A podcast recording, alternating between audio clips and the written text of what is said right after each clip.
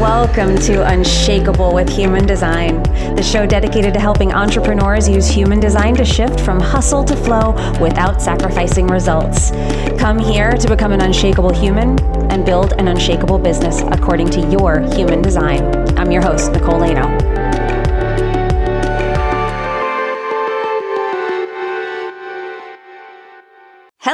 And welcome to Unshakable with Human Design, everybody. I'm your host, Nicole Laino, and I am here today with a really, really amazing guest. She and I met a few months ago at an event and I was blown away by her presentation. We got to connect personally before and after.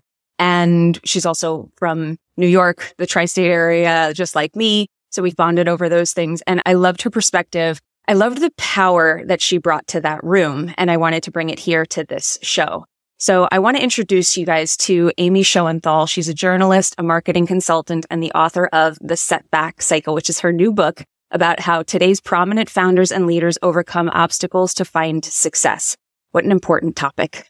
Uh, she's also a contributor to Forbes, Forbes Women, um, Harvard Business Review, and other publications. She shines the spotlight on those who have been historically underestimated yet are doing the work to solve society's biggest problems. Her work has included interviews with a wide range of leaders such as Senator Mazie Hirono, Tory Burch, Marie Kondo, Norma Kamali, and so many more. And she boasts a two decade marketing career working with some of the world's largest brands from Procter & Gamble to Google. She now works with founders, corporations, nonprofits, and small businesses to shape their brand narratives and captivate audiences. Amy, welcome to the show. Thank you for being here. Thank you for having me. What an intro. My goodness. Well, I'm so excited to have you here. Like I said, we met at Rebecca Kafiro's event weekend at the Pitch Club back in San Diego in October now. And yeah. I loved your speech. You talked about setbacks. And I just wanted you to, first of all, tell everybody about the book that you have coming out because they should go and pre-order it. I've already pre-ordered mine. I cannot wait to get my copy. And your talk at the event was around one of the setbacks, one of the people that you interviewed there. I believe it was Stacy London that you talked about. And it was so powerful. This idea of setbacks and how they can actually propel you forward rather than knock you down, even if they're temporarily knocking you down, they can be the catalyst for this next level of growth. How did you come about that? And what was the moment where you're like, this is a book? The realization that setbacks are powerful came up in every single interview I did over the past like six, seven years. And I just kept seeing it in every person I talked to. And I talked to some really big name people and I talked to some emerging entrepreneurs who were just getting started and raising their seed round. And it felt like in almost every telling of their story, their career journey, whatever it was that led them to create the thing that I was interviewing them about, it was all born from some sort of setback, a micro setback or an earth shattering one. And it was beyond just learn from your mistakes or post traumatic growth, because those are concepts we all understand. But there was something in the middle. Not every setback was a mistake and not every setback was a trauma. And mm. so I felt like there was just something nebulous and like the gray space that, that no one had really talked about. And I did a deep dive for years into all the business psychology books, into the work of psychologists like Carol Dweck, Adam Grant, Angela Duckworth, who wrote Grit. And all of these people, they definitely touch on it for sure, but no one had really explored the concept of setbacks as its own idea and once I started doing that and I started interviewing people and I started doing all this research, I realized that there kind of was a cycle. And once I started outlining the cycle, I made sure that I got people with PhDs and neuroscientists and a credible group to validate this theory that I was working on. And so they all weighed in. And that's how the setback cycle was created. And the, the cycle and the framework and the phases is all told through the stories of leaders some who you've heard of, some who you have not heard of, and you will when you read the book. And it just illustrates the cycle that they all go through, sometimes multiple times. Sometimes there's like many setbacks within one setback to illustrate their journey. But I wanted to highlight this as a concept because it is a universal experience. there's a spectrum of setbacks, of course, but having a setback is a universal experience. And I want people to just better understand that so they could identify it when they go through it.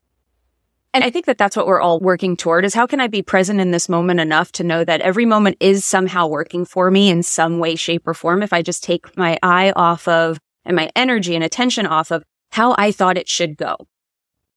If I don't get too caught up in I had this perfectly laid out plan and everything didn't go exactly as I had planned, then you can be present enough to see the opportunity that's existing in this moment, regardless of the fact that it didn't work out the way that you had thought it would. Yeah, I think a lot of it is just identifying the moment you're in and recognizing it for what it is. Because even if it's painful and you realize I am in a setback, I just got fired from my job after 20 years, right? Some really big earth shattering moment is happening. It doesn't remove the pain and the loss or the grief or whatever it is that you're feeling in the moment. It still stinks, but if you can identify it for what it is, you can at least understand that, okay, there's a cycle. I will work through it. I will get to the other side. Not ready to do the work yet. Right now, I just have to deal with it and then I'll get there. So that's, I think, a part of the cycle that people could benefit from understanding. Right. I think that there are sayings out there know, you got to feel it to heal it. And in order to use the setback, you've actually got to be in it. You've got to actually feel what you're feeling, I would think, you have to feel what you're feeling. You have to be present in the moment to say, I'm going to honor the fact that this sucks and that this is not what I had planned. And I have to grieve this, but I'm also going to be looking for the light in this because there's light in everything. If I'm looking hard enough for it, if I'm really just open to receiving that and not so stuck in the fact that this isn't what I planned and this feels so bad. And now my life is over. Just because this thing is over doesn't mean that it isn't the start of something else or the potential for something else to come through. You mentioned that you spoke with experts, PhDs, neuroscientists to back up the theory, which is always good to take something that you think is theory and be like, can I base this in some fact? Can I back this up somehow? Can you tell us in that research and in bringing those people in, what did you find about setbacks and about neuroscience in setbacks? So I have a couple of answers for this. My favorite was when people poked holes in the things that I was doing and an executive coach, her name is Shoshana Hecht. I interviewed her at the very beginning when I was just starting to explore this. And I said, I think there's something brilliant that happens when people go through setbacks. And her first reaction was, this better not be some everything happens for a reason kind of BS. so I really appreciated that because it really led me to make sure as I explored it further that I didn't position pain as this glorified thing or tell people to look forward to your next setback. Like that's not realistic. So I really appreciated the grounding there. And it is helpful to not just surround yourself with yes people because you need to poke holes and make sure that this makes sense. And so that was nice. And in terms of the neuroscience, I mean, you could do a whole podcast on that, I'm sure. But one of the things that happens is our brains are always seeking when's the next dopamine hit? How am I going to get that feeling again? And so our brains are always working towards what's going to be a rewarding experience and moving away from what they think is going to be a negative experience. Because of that, setbacks, which are generally a negative experience, actually rewire our brains in a much stronger way than positive experiences do. Because when things are going well, you're not really thinking about how you want to change them. You're not necessarily applying your inner creativity or problem solving or agility because you're not trying to change anything. And so people are generally hardwired to learn more from setbacks than successes because of that reward seeking center of our brain. And I can go into a lot of the details. The neuroscientist that I interviewed, her name is Chantel Prat. She has a great book, The Neuroscience of You. If you want to really do a deep dive, go into her book. But I talk to her quite a bit and I quote her quite a bit throughout the book. So we have a setback related neuroscience information peppered throughout.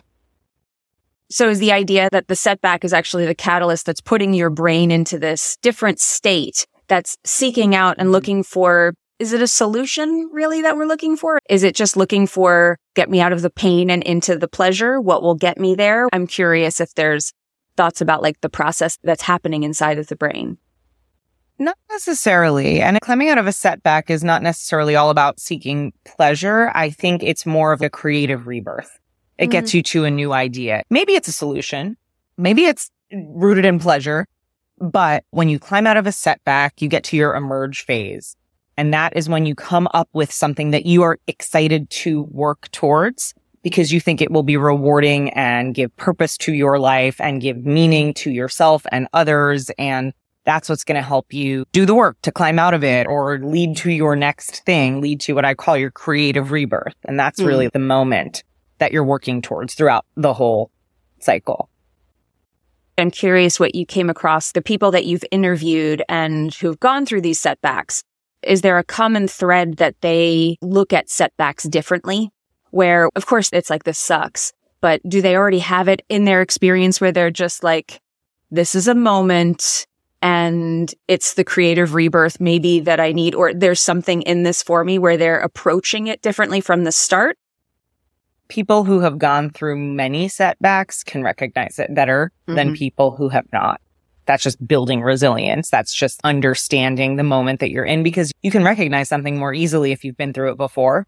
Mm-hmm. So if you're a savvy setback cycler, you know the moment and you know that you have the tools to get through it because you've been through it before. So one of the women that I interviewed, uh, Reshma Saujani, she's the founder of Girls Who Code.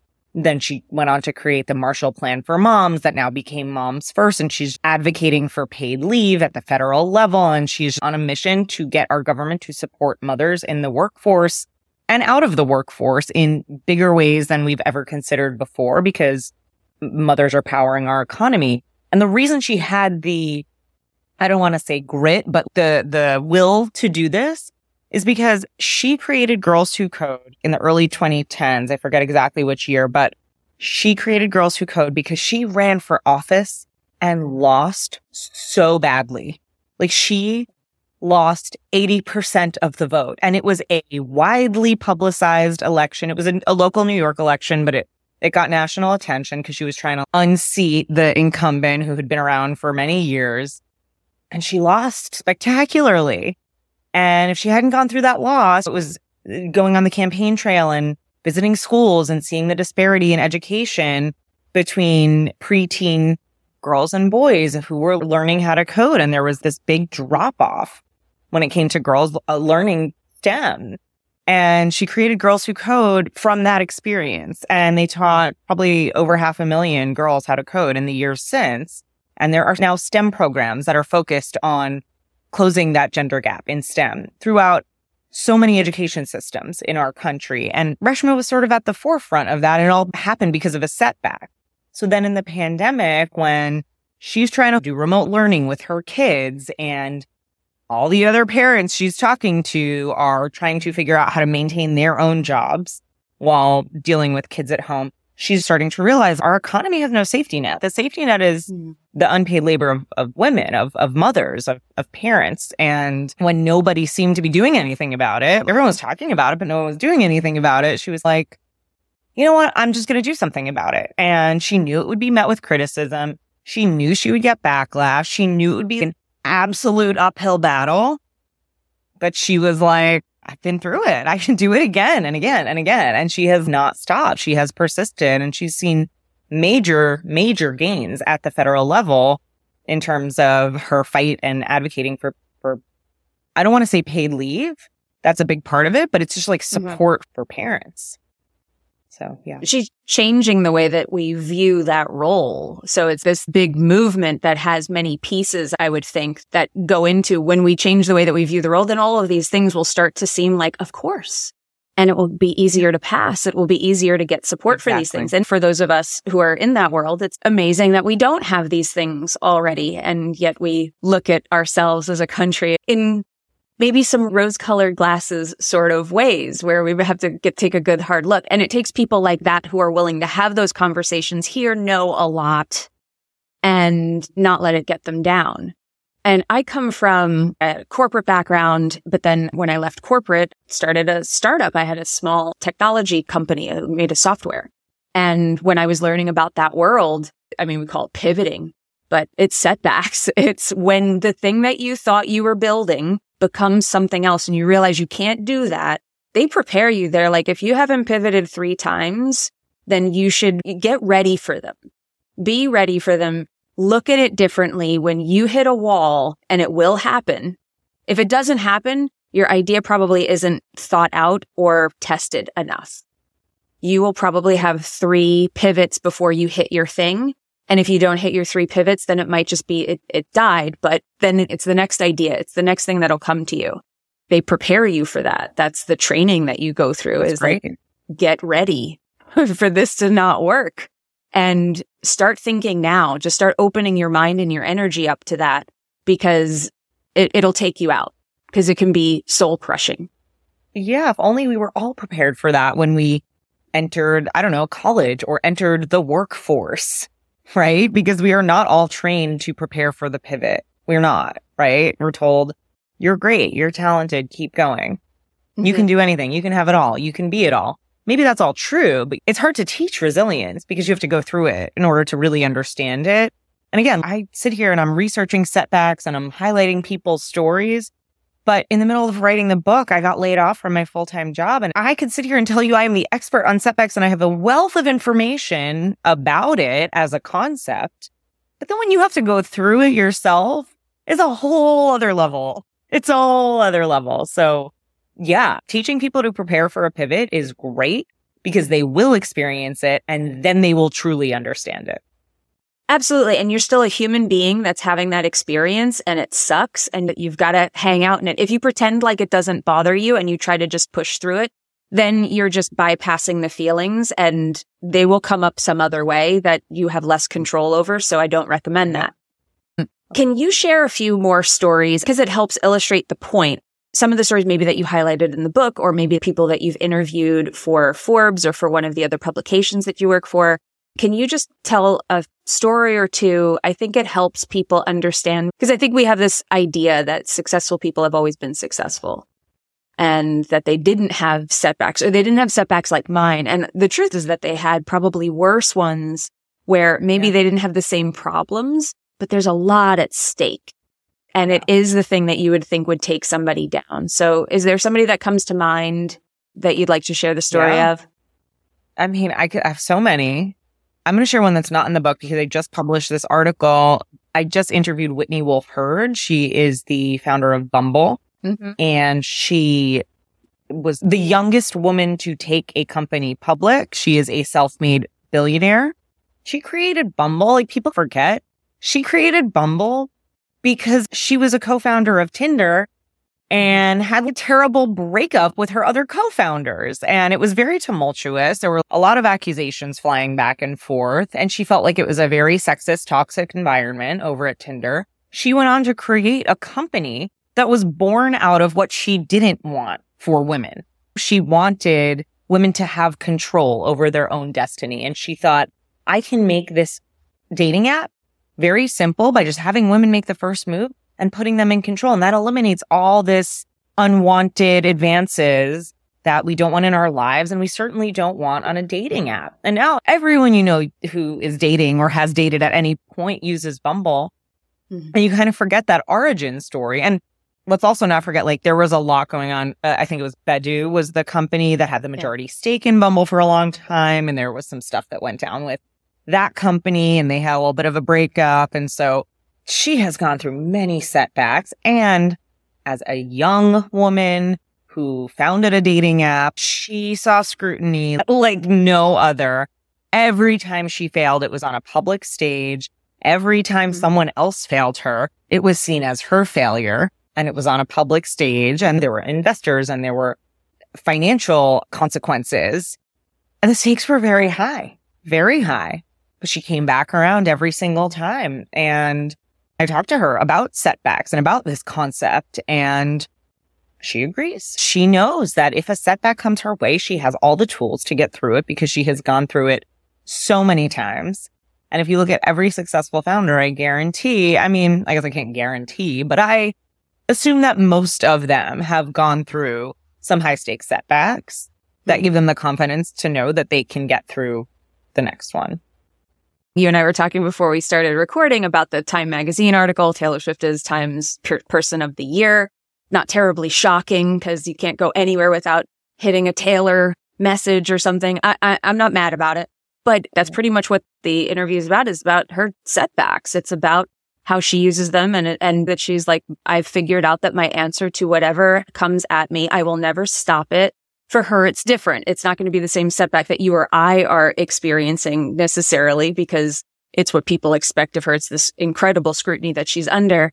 Um, and she's basically like, I just make more art. I take it and I turn it into yeah. something. I process it through writing songs and then I see yeah. what happens with them. But that's my process, not how people react to it. So if you're sitting there listening to this and you're saying, I don't have a big bumble idea. I don't have VC capital. I don't have that. I have this small business. It's really about what is your way of processing? For me, I'm always looking for the lesson and then I pass that on to other people. I create new things. I create new stuff. I don't create songs. I wish I could. It's not my talent, but I create other tools and I know that if it's not in it for me, there's something in it for somebody else. If I can see past right. my own pain long enough for it.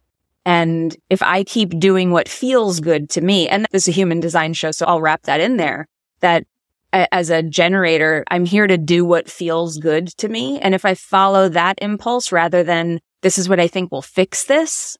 And if I just follow what I feel really called to do in the moment, it always leads me someplace. It always leads me to something that at least opens my energy to a new possibility. And that hasn't failed yep. me. I don't know what the path looks like. I never will. I can only keep doing the thing that I do and what feels correct to me. I did want to call out one thing on your human design chart.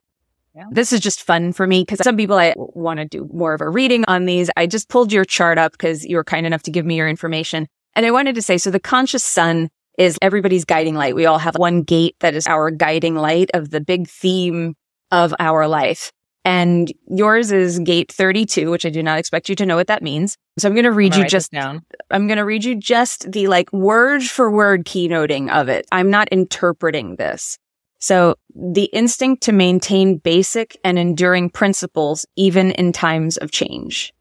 And to, to me, that sounds like the setback, right? It's called the Gate of Continuity and it's, it's tribal. So it's about the community. It's not singularly focused. It is about sharing with the community and community can be however you, you think about it. But I look at yours as this feminine entrepreneurship world. I thought that was fun. Without a doubt, whenever I look at something, people are living or speaking their design in some way and you're an emotional projector. So you take in and you reflect back what you get from other people. It's not so much about what you are doing all the time.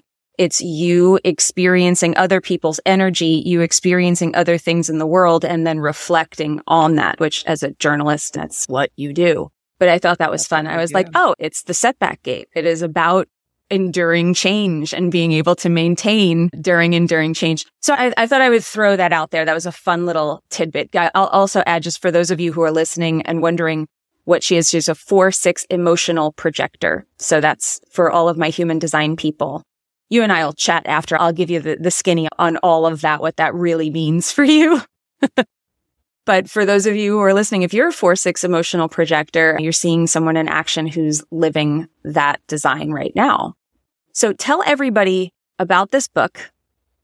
Where can they get it? When can they get it? And give them the details on the setback cycle. Yeah. You can pre-order it at any retailer, Target, Walmart, Amazon, Barnes and Noble, your indie bookstore, bookshop.org. That's always a favorite if you can support a bookstore that's local to you, but you can pre-order it right now. And if you pre-order it, it will arrive on your doorstep on March 19th on publication day. You can be one of the first people to read it. And that's pretty much it. I have a little microsite that gives you more information about the setback cycle, just the setbackcycle.com. It's also my personal website. If you want to reach out to me, that's a good place to stay in touch. I'm dripping out little teasers in my newsletter twice a month. So you can subscribe there. And same on my Instagram and LinkedIn. I give little hints because I have a lot of information regarding setbacks and I try to use the information I have. I guess this is my emotional projector. I have received a lot of information from some really wonderful people. And so I try to reshare it with all of you, with the people in my orbit and through the book, through my articles, through my social posts. And your articles are, are really amazing too. You interview some incredible people, which I think is a great kind of intro to the book. Because if you like the articles that she writes, I'm sure you re- really love the book because you go into even more depth with those stories.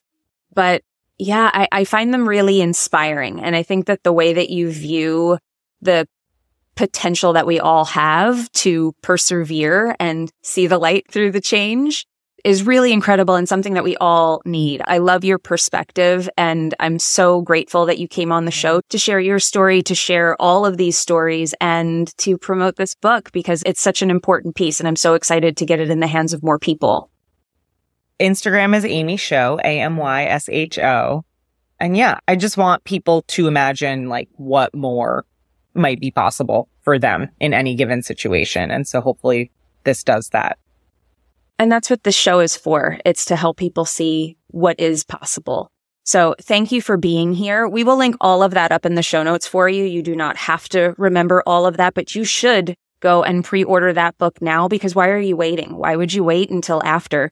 Pre-order it now. It'll be on your doorstep and you know what you're reading this spring. You know what you're reading in March. I highly recommend it. I've already ordered mine. I cannot wait to get my copy. And please go follow Amy on Instagram and all the places. Like I said, we will link all of it up in the show notes for you. Thank you for being here. And thank you, listener, for making it all the way to the end of this episode with us. We appreciate you. And remember, in order to have an unshakable business, you must first become an unshakable human.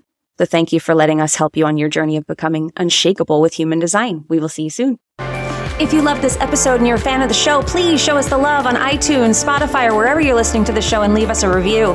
And if you'd like to connect with other entrepreneurs on their human design journey, join our free Facebook community, Human Design for Entrepreneurs. Go to nicolelaino.me forward slash podcast links to join the group, book a human design reading with me, or access our free human design resources. We'll see you there.